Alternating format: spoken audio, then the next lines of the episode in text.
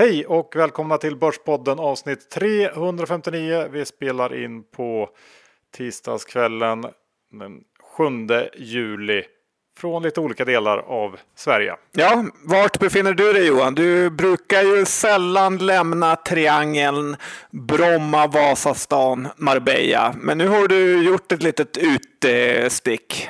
Ja, nu befinner jag mig väl någonstans längs den, vad ska man säga, norrländska kusten gränslandet mellan Hälsingland och Gästrikland tror jag man kan säga. Ja, kul att du får prova något nytt. Ja. Och eh, du då? Jag hänger kvar i Bjurholm här innan jag för imorgon kommer lämna för Stockholm återigen. Ja, härligt. Ja, vi ska inte prata så mycket mer om det utan vi går över till vår huvudsponsor. Vilka är vår huvudsponsor John? CMC Markets och eh, både vi och alla deras kunder är ju väldigt tacksamma för deras tjänster de levererar. Det är ju extremt bra att man kan handla eh, amerikanska aktier för 9 dollar, eller hur? Så är det. Amerikanska aktier och även då eh, alla amerikanska ETFer som ju erbjuder all möjlig exponering. Ehm, och det här den här ETF-handeln som CMC eh, har det är med marknadens bästa villkor. Man kan handla alla amerikanska ETFer utan innehavskostnad till 9 dollar i fast courtage oavsett storlek och också upp till fem gångers hävstång. Och det här är ju ett väldigt enkelt sätt att få tillgång till massor av olika marknader och index. Ehm, så det här är någonting som vi tycker att man ska prova på. Eh, eller hur? Ja, och ladda ner appen för den är väldigt bra med så kan man följa börserna, alla världens börser under sommaren. Så är det. Ehm, den här veckan så blir det, vi har trots att det känns som att det är lite sommarstilt, hittat en hel del eh, bolag att prata om, eller hur? Ja, och jag vet inte om det är så mycket sommarstiltje med tanke på att börsen rör sig 1-2 procent eh, fram och tillbaka varje dag. Så att eh, det är tur vi håller oss igång hela tiden. Ja, vi hoppar rakt igång med avsnittet tycker jag. Johan Dr. Bass Isaksson Index befinner sig på höga 1720 får man säga. Eh, vad har du för kommentar kring det? Ja, det står ju inte längre och stampar på börsen som vi har pratat om i några veckor. Eh, sen förra veckans avsnitt så har vi fått ett rejält lyft. Och eh, ja, jag vet inte riktigt vad det beror på, men man kan ju konstatera att diverse makrosiffror fortsätter att komma in bättre än väntat. Och det är väl egentligen inte så konstigt eh, kan jag tycka, för efter ett så kraftigt fall som vi hade tidigare i år så, så blir ju eh, siffrorna i återhämtningen också kraftiga eh, i relation till bottennivåerna så att säga. Så att det är väl som det är. Ehm, men det är ju ändå svårt och inte känna att börsen sprungit lite väl snabbt den sista tiden. Ehm, och jag läste en, en intressant datapunkt som man kanske kan relatera till det här i veckan. Det handlar om eh, hur mycket de här stödpaketen som nu rullar runt, ut eller rullar runt om i världen faktiskt hjälpt folk att kunna spendera. För tittar man på majsiffrorna i USA så innebar de här stödpengarna från staten i kombination då med den lön som folk fortfarande har att eh, Eh, folk aggregerat hade mer pengar att röra, röra sig med än innan krisen kom. Och det kanske man inte tänker på, men så här långt så har stimulanserna inte bara kompenserat utan även som det ser ut då boostat folks inkomster lite grann. Ehm, och i Sverige så har vi permitteringarna som hjälper till på liknande sätt. Men man kan ju ändå fråga sig lite grann vad som händer när de här stödåtgärderna löper ut. I USA så löper det här arbetslöshetsutbetalningspaketet ut sista juli och Eh, vid samma tidpunkt så upphör också möjligheten till utökad permittering här hemma i Sverige. Alltså den här att man kan minska arbetstiden upp till 80 procent eh, och få stöd från staten. Och det är ju eh, mycket möjligt, kanske till och med troligt att de här paketen förlängs. Men eh, man ska ändå inte glömma bort hur mycket av ekonomin som nu är helt beroende av stöd. Och eh, jag gissar också att många företag står och väger kring om man ska varsla eller inte. Ehm, och eh, utan då i Sveriges fall permitteringsmöjligheten så tror jag att många ändå kan eh, välja att varsla här i hösten om det inte kommer nya eller förlängda paket. Vi får se. Men du eh, är inne på, på det här med bubblor, att det kan vara lite bubbelfeeling nu eller? Ja, men lite så när man tittar på enskilda aktier är det ju helt sinnessjuka värderingar på en del bolag. Och ett bolag som har varit mycket på tapeten här i USA om man följer det är ju Shopify som är över 1000 dollar i alla fall var och nosade där och eh, per aktie då och är nu värt 120 miljarder dollar. Shopify, om man får säga förenklat, är väl det lite som att vem som helst eh, kan starta en nätbutik så löser de alla tråkiga saker åt den som betalningar och eh, ja, sånt. Och man kan även köpa till massa andra tjänster. Och nu är det här bolaget värderat till eh, 60 gånger sales, vilket är ju ja, det är så ofantligt eh, högt. Sen har vi ju Tesla. Jag vet inte, det är ett bolag som i princip hela världen har pratat om gång på gång på gång. Den aktien eh, var ju länge sedan, eller i alla fall i veckor räknat, sedan den passerade 1000 dollarstrecket. Och eh, man vet ju nästan ingen vanlig människa som inte tillhör de här brutala Elon Musk-fansen som kan eh, försvara börsvärdet. Tittar man på de här storbankerna som inte är lite mer okända så har ju de betydligt lägre aktiekurser än vad eh, Tesla står i. Eh, sen får man ju ändå ge tummen upp till alla svenskar som har kapitaliserat på den här uppgången. För jag såg att det var över 10 000 personer på Avanza som äger eh, Tesla-aktier. Så att man, ja, man får gratulera dem. Och slutligen Johan, det är väl en av dina svarta fläckar, en av många, är ju Zoom som jag tog upp här och du kallar det för level 1 tänk eftersom den hade gått upp så mycket. Men nu har det dubblats igen här. Den har ett börsvärde på 50 miljarder dollar. Och eh, det är viktigt att komma ihåg när man pratar om de här multiplarna. Och eh, det är inte P-tal man pratar om, utan det är price sales-talet, alltså vad de säljer för, som ligger kring 50-60, eh, ungefär då som Shopify gjorde. Och eh, ja, fansen säger såklart att man är bitter för att man missat det här racet och eh, ja, det är lite rätt. Men det finns ju många som har eh, ryggat bubblor där ute och varit tuffa ett tag, men sen är man inte så tuff när det vänder ner i raketfart. Men grejen är ju att man vet ju aldrig om man har, säg att du har ryggat Refat El Sayed eller Dejan Shabaker. Eller om man har ryggat eh, Jeff Bezos eller Bill Gates. Det är rätt så avgörande vilka personer man eh, hakar på. Ja, men så är det väl. Och jag håller ju med dig. Eh, det är ju någon slags bubbelkänsla där ute nu, men vem vet hur länge det kan pågå? Och när det gäller Zoom så, ja visst, det var väl fel av mig där då, men är inte Zoom någon slags VHS motsvarighet eh, inom videokonferenser? Det funkar ändå inte så där jättebra. Det kommer ju komma grejer som är mycket bättre tänker jag längre fram. Okej, okay, jag har hört helt tvärtom att... Eh, jag vet inte någon som är nöjd med de här och det är liksom folk har svårt att komma in och det är dåligt ljud, dålig uppkoppling. Det funkar sådär ändå. Folk tröttnat på det nu. När du säger så här, det är svårt att komma in så är det ingen som tar dig på allvar efter sådana kommentarer. ja, jag vet inte. Jag, jag, ehm, ja, vi får se. Ja.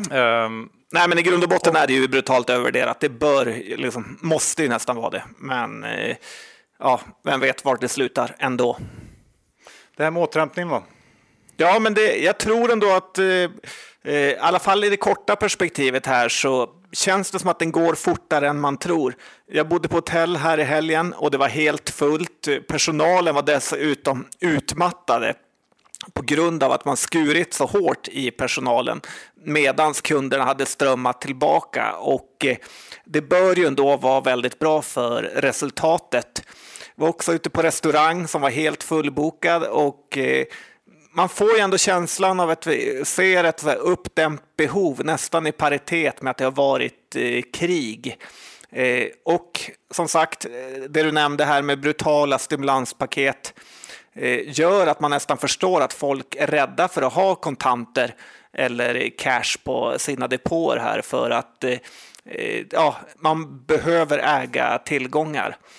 En liten rolig spaning jag gjorde på eh, här idag, eller igår var det faktiskt, var att en Loomisvakt eh, som eh, gick in och köpte en påse ostbågar för att mysäta i sin bil lite grann. Eh, så var jag helt övertygad om att han skulle betala med kontanter. Men när till och med Loomis-folket eh, betalar med kort eh, så känns det som att kontanternas död är nära Johan.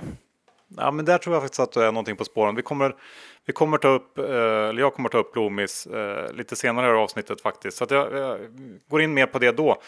Men om jag bara får avsluta den här återhämtningsdiskussionen ehm, så är väl eh, det första jag tänker på är ju att man brukar säga att, att börsen vänder liksom inte på, på dåliga nyheter utan den vänder när det börjar liksom gå ner på bra nyheter och vi får se när vi, när vi liksom börjar närma oss Eh, det läget på börsen. Eh, för nu kommer det ändå in lite mer positiva nyheter. Jag såg här ikväll, på tal om återhämtning, så gick ju Electrolux ut med en, en omvänd vinstvarning kan man säga, eller vad man nu säger när förlusten blir mindre än väntat. Eh, för den verkar då bli ungefär 100 miljoner i förlust istället för runt miljarden som var väntat.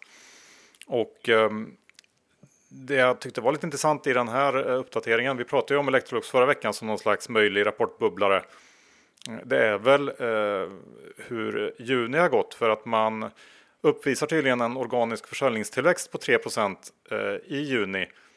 Eh, och tittar man på hela kvartalet, hela Q2, så ligger man på minus 17. Så att det, det har ju uppenbarligen vänt upp ganska kraftigt här eh, på slutet för Electrolux. Ja, och man är alltid fascinerad över bolag som när de efter kvartalets eh, period trycker på den här Excel-knappen att sammanställa sammanställ alla rutor och så blir man helt chockad över att det går en miljard bättre än vad man trodde. Så att, ja, jag vet inte, det är både bra och dåligt. Vi är denna vecka också sponsrade av grillkol.se. På grillkol.se så kan man prenumerera på kvalitetskol direkt hem till sin dörr. Ja, vi har ju testat deras barbecue-kol som innehåller både ek och kärnan av björk, vilket eh, förhöjer grillningen och gör den eh, lite lyxigare. Precis, sen är även grillkol.se en etablerad spelare vad det gäller förening och klassförsäljning. Ja, det kan vara ett hett tips så här i coronatider, nu när föreningslivet eh, står inför en tuff ekonomisk situation. Ja, absolut, så gå in på grillkol.se för att hitta mer information om föreningsförsäljning. Och signar ni upp på en prenumeration och använder er av koden Borspodden i kassan så får ni bland annat deras nya produkt majskål och även deras väldigt goda smoked barbecue sås med kära lakrits på köpet. Ja, så gå in på grillkol.se. Du kommer inte bli missnöjd med deras eh, fantastiska eh, både kol och andra grillprodukter. Allt du behöver för en lyckad grillsommar. Okej, om då ska vi snacka lite bolag. Ehm, jag vet att du har eh, snackat lite med vår ehm, gode vän fastighetsanalytikern Johan Edberg för att få det senaste om fastighetsbolagen. Ja, jobbar jag hårdare än dig Johan? Eh, jag... Det tror jag inte, men, men ehm, du har i alla fall pratat mm. med honom. Okej, okay, vi säger så för att hålla alla nöjda. Nej, men jag ringde Johan Edberg idag för att höra vad han säger om alla de här fastighetsbolagsrapporterna som har trillat in och lite får man väl ge cred till dem. Att de är ju de eh, bolagen som är absolut eh, snabbast med att rapportera. Eh, men så här är det ju att vi har ju sett lite svagheter i fastighetsbolagen här för första gången på en lång period. Lite nedskrivningar, bland annat i Diös här. Och eh, ja, jag tyckte det var kul att Edberg lovade en snar återkomst i podden här så vi kan gå igenom det grundligare. Men jag ska försöka sammanfatta lite vad han eh, trodde här. Och eh, grejen är att många letar ju efter sådana här ledtrådar i Q2. Hur man ska se på kontor eller retails. Men det är alldeles för tidigt då de här bolagen har för långa hyreskontrakt. Eh, och eh, man kommer inte ens se det, kanske ens Q3 eller Q4 eh, att bli så mycket smartare på att leta sånt. Utan vill man betta på att bolag går bra eller dåligt så gäller det att tänka själv om man ska kunna ligga före kurvan.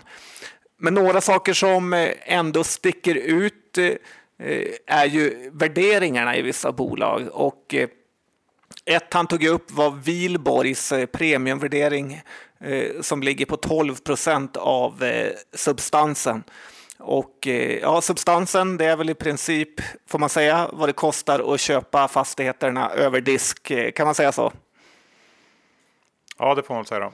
Och eh, ja, men Vilborg har ju då eh, kontorsfastigheter i Malmö, alltså södra Sverige, eh, och Köpenhamn som ja, lite svårt att förstå varför de ska värderas mer än vad substansen är. Medan kanske ett mer köpvärt bolag är Kungsleden som har fastigheter då i Stockholm, Göteborg, Västerås. Men då får man en eh, 15 i rabatt istället på substansen. Och eh, ett annat intressant bolag som också handlas med rabatt är ju eh, Fabege här som har nästan 25 procent i rabatt mot substansen, även fast de har sitt bestånd mest i Stockholm eller Solna och andra, får man väl ändå säga, premiumlägen. Och då kan man fråga sig varför det är så här och anledningen till det är ju att investerare idag hellre äger eh, bolag med starka kassaflöden än fina fastigheter. Och eh, då blir det ju lite så här att ju sämre läge man har på sin fastighet, desto högre är, blir ju avkastningskravet då och i sin tur då eh, bättre blir kassaflödet. Och i slutändan så aktiekursen högre eftersom investerare just nu gillar fina kassaflöden bättre än eh, fina fastigheter. Så att eh, ja, lite tvärtom världen eh, kan man tycka. Eller vad säger du? Ja, eh, vad, vad beror det på då? Ja, just att man vill ha hellre bra kassaflöde än fina fastigheter. Och eh, Edberg tyckte ju då, som gillar kvalitet här, är ju att eh, både Kungsleden och, och Fabege känns ganska prisvärda och eh, framförallt så gillade han Fabeges byggrätter lite extra här då som ligger där som en dold eh, kicker. Han tog även upp det här lite mer okända fastighetsbolaget John Mattsson som mest äger hyresfastigheter. Men är väl ändå en liten doldis då. Jag såg att det var bara 645 ägare på Avanza. Så att eh, ja, det är spännande tider inom fastighetssektorn här för första gången på länge egentligen. Ja, nej men bra poäng att det antagligen tar en stund innan eh, ja, eventuella problem dyker upp i Eh, rapporterna för fastighetsbolagen. Det köper jag. Nej, men det är läge att vara försiktig i hela den eh, sektorn faktiskt. Ja, nog lätt att och kanske invaggas lite falsk trygghet för tidigt. Um, ja, men uh, ska vi byta spår? Ja, gärna.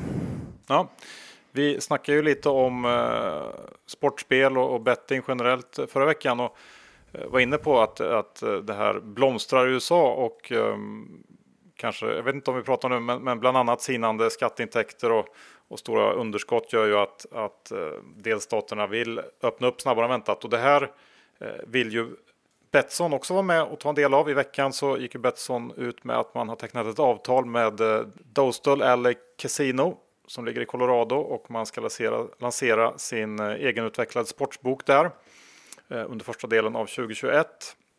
Och det här är väl något slags sätt för Betsson att pröva på den här marknaden i USA. Men eh, inget som kommer att sätta något större avtryck i resultaträkningen och det känns eh, just spontant tycker jag som en ganska tuff uppgift för Betsson att lyckas med sitt eh, B2B sportbokserbjudande eh, i stort. Men det kan väl ses som en liten option om man äger den här aktien. Ja, nu ångrar nog Pontus att han inte hade mig som sin vd-assistent. Hade jag kunnat härja runt och eh, skapa drömaffärer till höger och vänster. Antagligen. Shame on you, Pontus. Ja, så, så hade det nog varit. Eh, men när vi, när vi ändå är inne på sportspel och, och USA så kan vi också ta upp Kambi som förra veckan signade Four Winds Casinos eh, som ny sportbokskund. Och Eh, först då handlar det om deras fysiska kasinon och sen ska man komma ut online. Men det intressanta här är att Four Winds, det är ännu en sån här eh, kasinooperatör som drivs och ägs av en indianstam, ett så kallat tribal casino. Eh, har du någon koll på vilken stam som eh, kör Four Winds? Nej, faktiskt inte Johan. Jag, du vet ju att svenska skolan svek mig, så att jag har inte full koll där. Du missade indianlektionerna. Ja.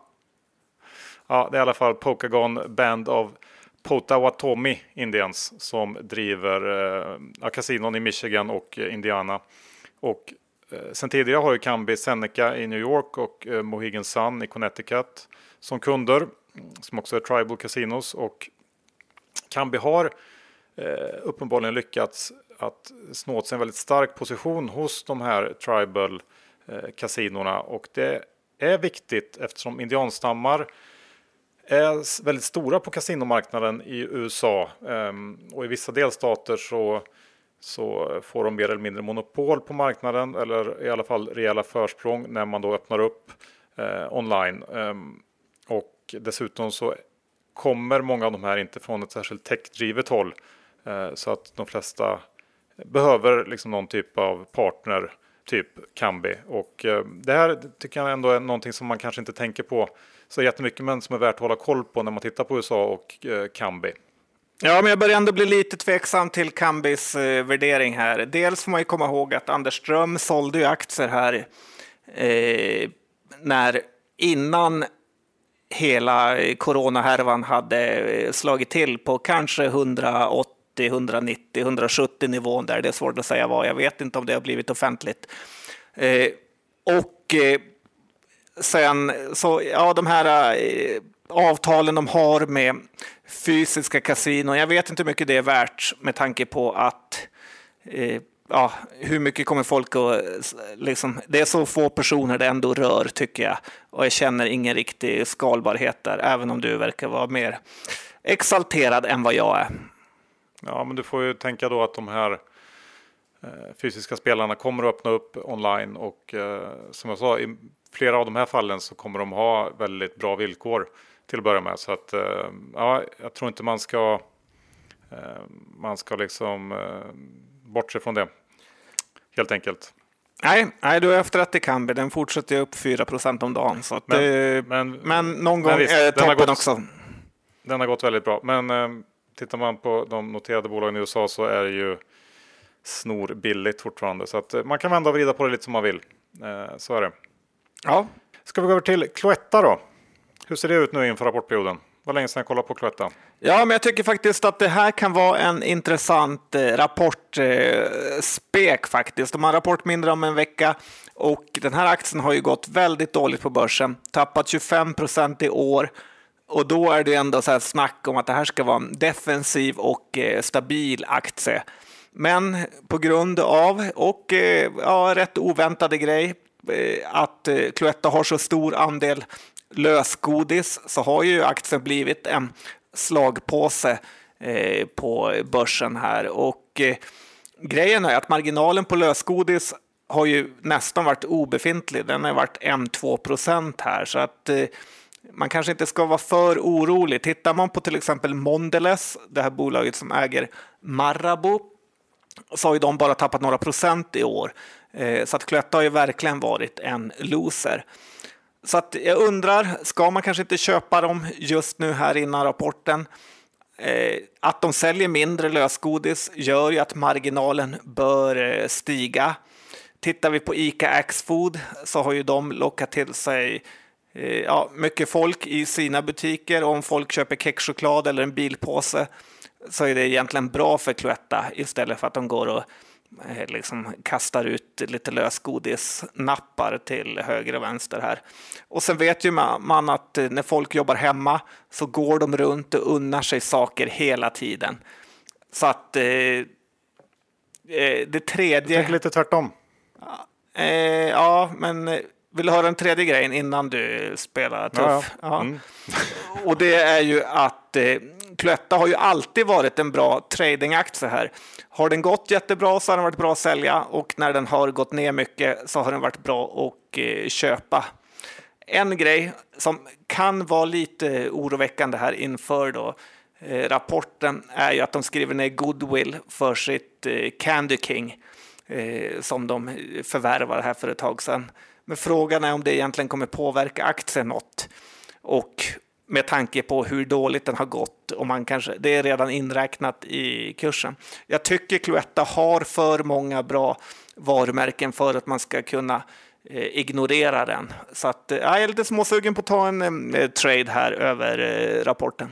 Ja, men jag tycker att du har en del bra poänger. Eh, sen vet jag inte riktigt hur det ser ut med, med liksom hur mycket, mycket fasta kostnader har de för sin lösgodisproduktion och, och vad händer när volymerna droppar?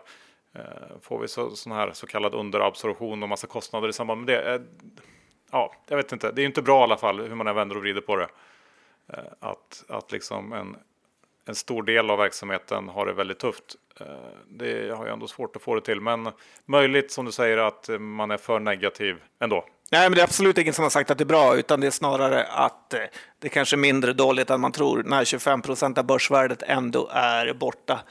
Och ja, Nej, jag vet inte, men eh, det, ja, jag är mer positiv än negativ i alla fall. Ja, spännande. Vi får följa upp det. Eh, ska vi gå över till Loomis då som vi var inne på här i början. Ehm, du pratade också tidigare om det här som en aktie att ge sig på om corona-oron skulle blossa upp igen och det har ju inte ens behövts någon ny oro för corona för Loomis har ju tappat en hel del ändå på börsen sista tiden. Och det har kommit en hel del eh, nedgraderingar också från diverse analytiker eh, på slutet inför Q2. Jag har sett att många nu pratar om, om liksom en utdragen återhämtning kombinerat med eh, att effekter från kostnadsbesparingarna kommer att ta tid, de kommer att lagga och eh, det kommer som det ser ut eller vad analytikerna tror eh, leda till en rejäl förlust för Loomis i Europa under Q2. Eh, och lägre volymer och färre kunder gör också att, att Loomis får problem med rutter som inte längre är lika effektiva och optimalt planerade. Eh, det belastar också lönsamheten, kanske var det du såg när, när en Loomis chaufför satt åt ostbågar istället för att köra runt med pengar. Jag vet inte. Ja, men han behövde kanske bara eh, bli på lite gott humör. John, ja, det... det gynnade i och för sig Orkla får vi sälja som äger OLV. Ja, och ja, men tittar man på lite längre sikt så, så eh, det du var inne på eh, när det gäller Loomis, det har väl på något sätt aktualiserats och eh, speedats upp på grund av corona får man nog säga.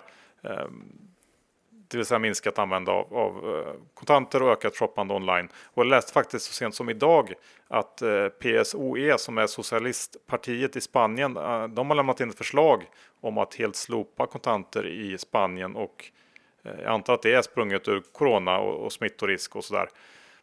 Men det säger ändå en del när ett så kontantberoende land som Spanien eh, för den typen av diskussion. Så att givet den outlooken så, så är det svårt att se eh, hur aktien skulle kunna göra något riktigt, någon riktigt meningsfull comeback tycker jag.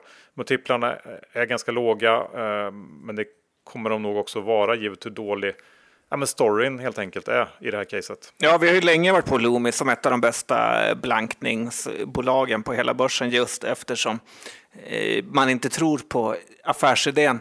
Samtidigt har ju ledningen hela tiden lyckats att eh, komma på nya idéer och gjort att bolaget tjänar mer pengar. Men jag var på en så här, eller jag har varit på en del affärer och jag tycker många nu helt undviker att ens ta emot kontanter för att inte personalen ska behöva eh, smittas eller ha liksom chansen att smittas av eh, eh, att de får sedlar eller eh, kronor skickade till sig. Och jag skrattade rätt mycket när jag var en person köpte en grej för två kronor och fick betala med kort. Då tänkte jag det kanske är nog Visa eller Mastercard som är gladast över det här. Ja, antagligen. Uh... Du har suttit och funderat på en trade på kammaren uppe i Norrland. Jag tror jag kan ha hittat en sån här och det är att man ska långa ICA och korta Axfood. För eh, så här ligger det till. Det är ingen gränshandel mot Norge, vilket är dåligt för Axfood, medan det knappt betyder något för ICA. Samtidigt som hela Sverige semestrar hemma och det gör det extremt bra för alla sådana här små ICA eh, ja, du vet, Ica Nära och allt vad de heter. På till exempel Gotland och eh, ja, eller här uppe till och med faktiskt. Så att, och det som är bäst för ICA är ju att den här gången, till skillnad från andra gånger när det har varit mycket eh, semester hemma, är ju att man är helt förberedd på det och kan ha butikerna helt välfyllda och sälja massor med extra utan såna här logistikkostnader som ibland då drabbar eh, lönsamheten. Och jag har varit på eh, både Ica och Coop här uppe och det har varit, ja, vilket eh, talar lite emot det, men det har varit väldigt utplockat på många saker så att jag tror det säljs väldigt bra. Lite negativt för Ica är det här med apoteksdelen där det kan ha varit så att eh, folk har hamstrat mycket under Q1 och nu använder man det så att det blir eh, lite sämre. Men i grund och botten kan jag nästan säga det som är omöjligt att eh, Ica ska göra ett eh, dåligt kvartal. Så att, eh, ja, om jag fick köpa något och inte behövde blanka något så skulle jag ändå ta en liten trade i Ica här. Ja, nej, men varför inte? Eh, kan nog ligga någonting i det. Då tänkte jag ta upp eh, ett av dina favoritbolag, Doro. Okej. Är det iPaden, den nya Doro-iPaden som lockar eller? nej, det, det, är faktiskt, jag vet inte om du, du har läst nyheterna som de gick ut med i veckan. Uh, har, har, du noterat vad som har hänt? Nej, vi har inte internet här, men berätta. Nej, uh, nej men, men uh, för det är väl lite kanske i, din, i linje med vad du alltid har sagt. De gick i veckan ut med ett ganska stort omstruktureringspaket. Främst då inriktat mot den här telefondelen och inom Doro Phones som delen heter så ska Kostnaderna minska med 110 till 130 miljoner. Det är en ganska rejäl kapning, eh, motsvarar en tredjedel av, av den här delens totala rörelsekostnader och det ska alltså bort nu. Och det här är väl ytterligare ett ganska tydligt steg bort från den stillastående mobilverksamheten som inte levererat alls sista åren och en förflyttning då mot care-delen som eh, såklart är det som har värde i Doro idag. Och eh, med det här beskedet så indikerar Doro också att man tror jag kommer att försöka mjölka, mjölka ut det sista ur telefonerna. Och eh, jag tror också att, att Corona kan ha påskyndat det här beslutet. För um, Doro-telefonernas kundgrupp är väl inte de mest digitala. Uh, jag tror att försäljningen drabbats eller kan ha drabbats ganska rejält negativt under våren. Eh, och man får nog också dra ner sina sina förväntningar generellt på Doro eh, Phones på både kort och lång sikt eh, efter det här beskedet. Så att eh, omstrukturering kommer i alla fall kosta någonstans runt 20-30 miljoner och ska vara genomförd här under innevarande år och lyckas Doro bara ja, men hyggligt med det här så, så, så är ju det här en riktigt billig aktie. Eh, ändå värt att följa tycker jag kommande kvartal. Eh, kan bli intressanta lägen även om det, det lite går emot eh, det vi brukar säga att man inte ska vara bottenfiska. Men, men nu tar man ändå tag i eh, saken tycker jag på ett väldigt eh, ja, rejält sätt. Nej, men jag håller helt med. Det är helt rätt att lägga ner det här med telefonerna eller eh, försöka få ut det sista av dem. För att eh, de har ändå kommit in i den här eh, äldre larmdelen helt okej. Okay. Så att jag tycker de ska fortsätta jobba med det de eh, har en framtid inom. För att man vet ju i grund och botten, det finns ingen möjlighet att konkurrera med de här stora telefontillverkarna. Så lite, lite positiva ord från dig då, när det gäller Doro? Ja, men i grunden så, ja, jag tycker ändå att de har kämpat på och eh, ja, varför inte? När man ändå gör något rätt så måste man ju stötta det. Ja, bra. Eh, Ska vi eh, ta och avsluta med eh, USAs eh, Avanza och kanske även vår egen Avanza? Ja, men jag tycker att det är rätt med tanke på att vår egen Avanza har rusat till nya toppnivåer eh, varje dag. Men den amerikanska delen som eh, eh eller motsvarigheten som heter Charles Schwab har ju gått rätt dåligt eh, ändå sista tiden. Den aktien är inte ens dyr och eh, jämför man med Avanza här som eh, har, ja, får man väl ändå spårat ur lite grann och har kommit upp i P-tal på eh, över 30 ja, eh, en bit över det och dessutom. Medan Charles Schwab värderas till kanske P15, 16. Eh, och jag vet inte om det är den här skillnaden med att i USA konkurrerar man med Robinhood som du har pratat en eh, hel del om. Men jag tänker ändå att Avanza driver ju på något sätt ändå någon typ av sån här tillståndspliktig verksamhet och det brukar ju alltid ge en rabatt. Eh, och dessutom så här, frågan är inte om den här sista tidens hetshandel eh, som vi har sett ändå ska ses lite mer som undantag än eh, regel. Samtidigt så är det så att våra storbanker får man ändå vara imponerade över att de ligger ljusår efter att vara i närheten lika bra som Avanza är. Och det fortsätter ju strömma in pengar till Avanza månad efter månad. Det är miljarder som eh, trillar in till dem. Och så vet vi att Sven, Sven Hagströmer, han är ju snart 80 bast. Så hans sug att casha in är ju närmare noll här. Utan han vill ju se ut det här caset och eh, ja, det gynnar väl Avanza med den extrema långsiktigheten som han ändå har.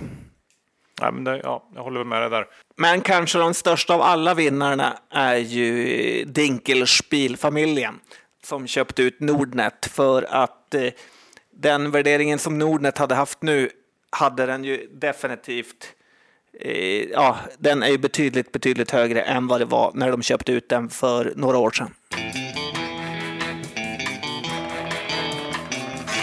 Slut på avsnitt 359. Vi säger tack till vår huvudsponsor CMC Markets. Se till att testa deras ETF-handel som eh, har marknadens bästa villkor. Man kan handla alla amerikanska ETFer utan innehavskostnad till 9 dollar i fast courtage eh, oavsett storlek och med 5 gångers hävstång. Och eh, det här med 9 dollar i fast courtage oavsett storlek, det gäller också för alla amerikanska enskilda aktier. Ja, det känns det fel att inte ladda ner den appen här under sommaren. Yes, och gå in på grillkol.se. Eh, signa upp er på en prenumeration. Använd koden Bordspodden i kassan så får ni eh, ja, massa grejer, bland annat eh, den här, det här nya majskålet. Ja, nej, men det är kul att grilla. Det blir bättre om du har bra kol. Så grillkol.se. Yes. Eh, och då ska vi bara få med innehållsredovisning också innan vi avslutar John. Eh, Kambi har jag i övrigt i dagens avsnitt. Så var det nog inte så mycket. Du då? Nej, men jag också Kambi, även om jag börjar tycka den är för dyr för att reta dig lite Johan. Men eh, det var allt jag hade på det här avsnittet. Kul, bra. Då säger vi så. Hörs vi om en vecka igen. Det gör vi. Hej då!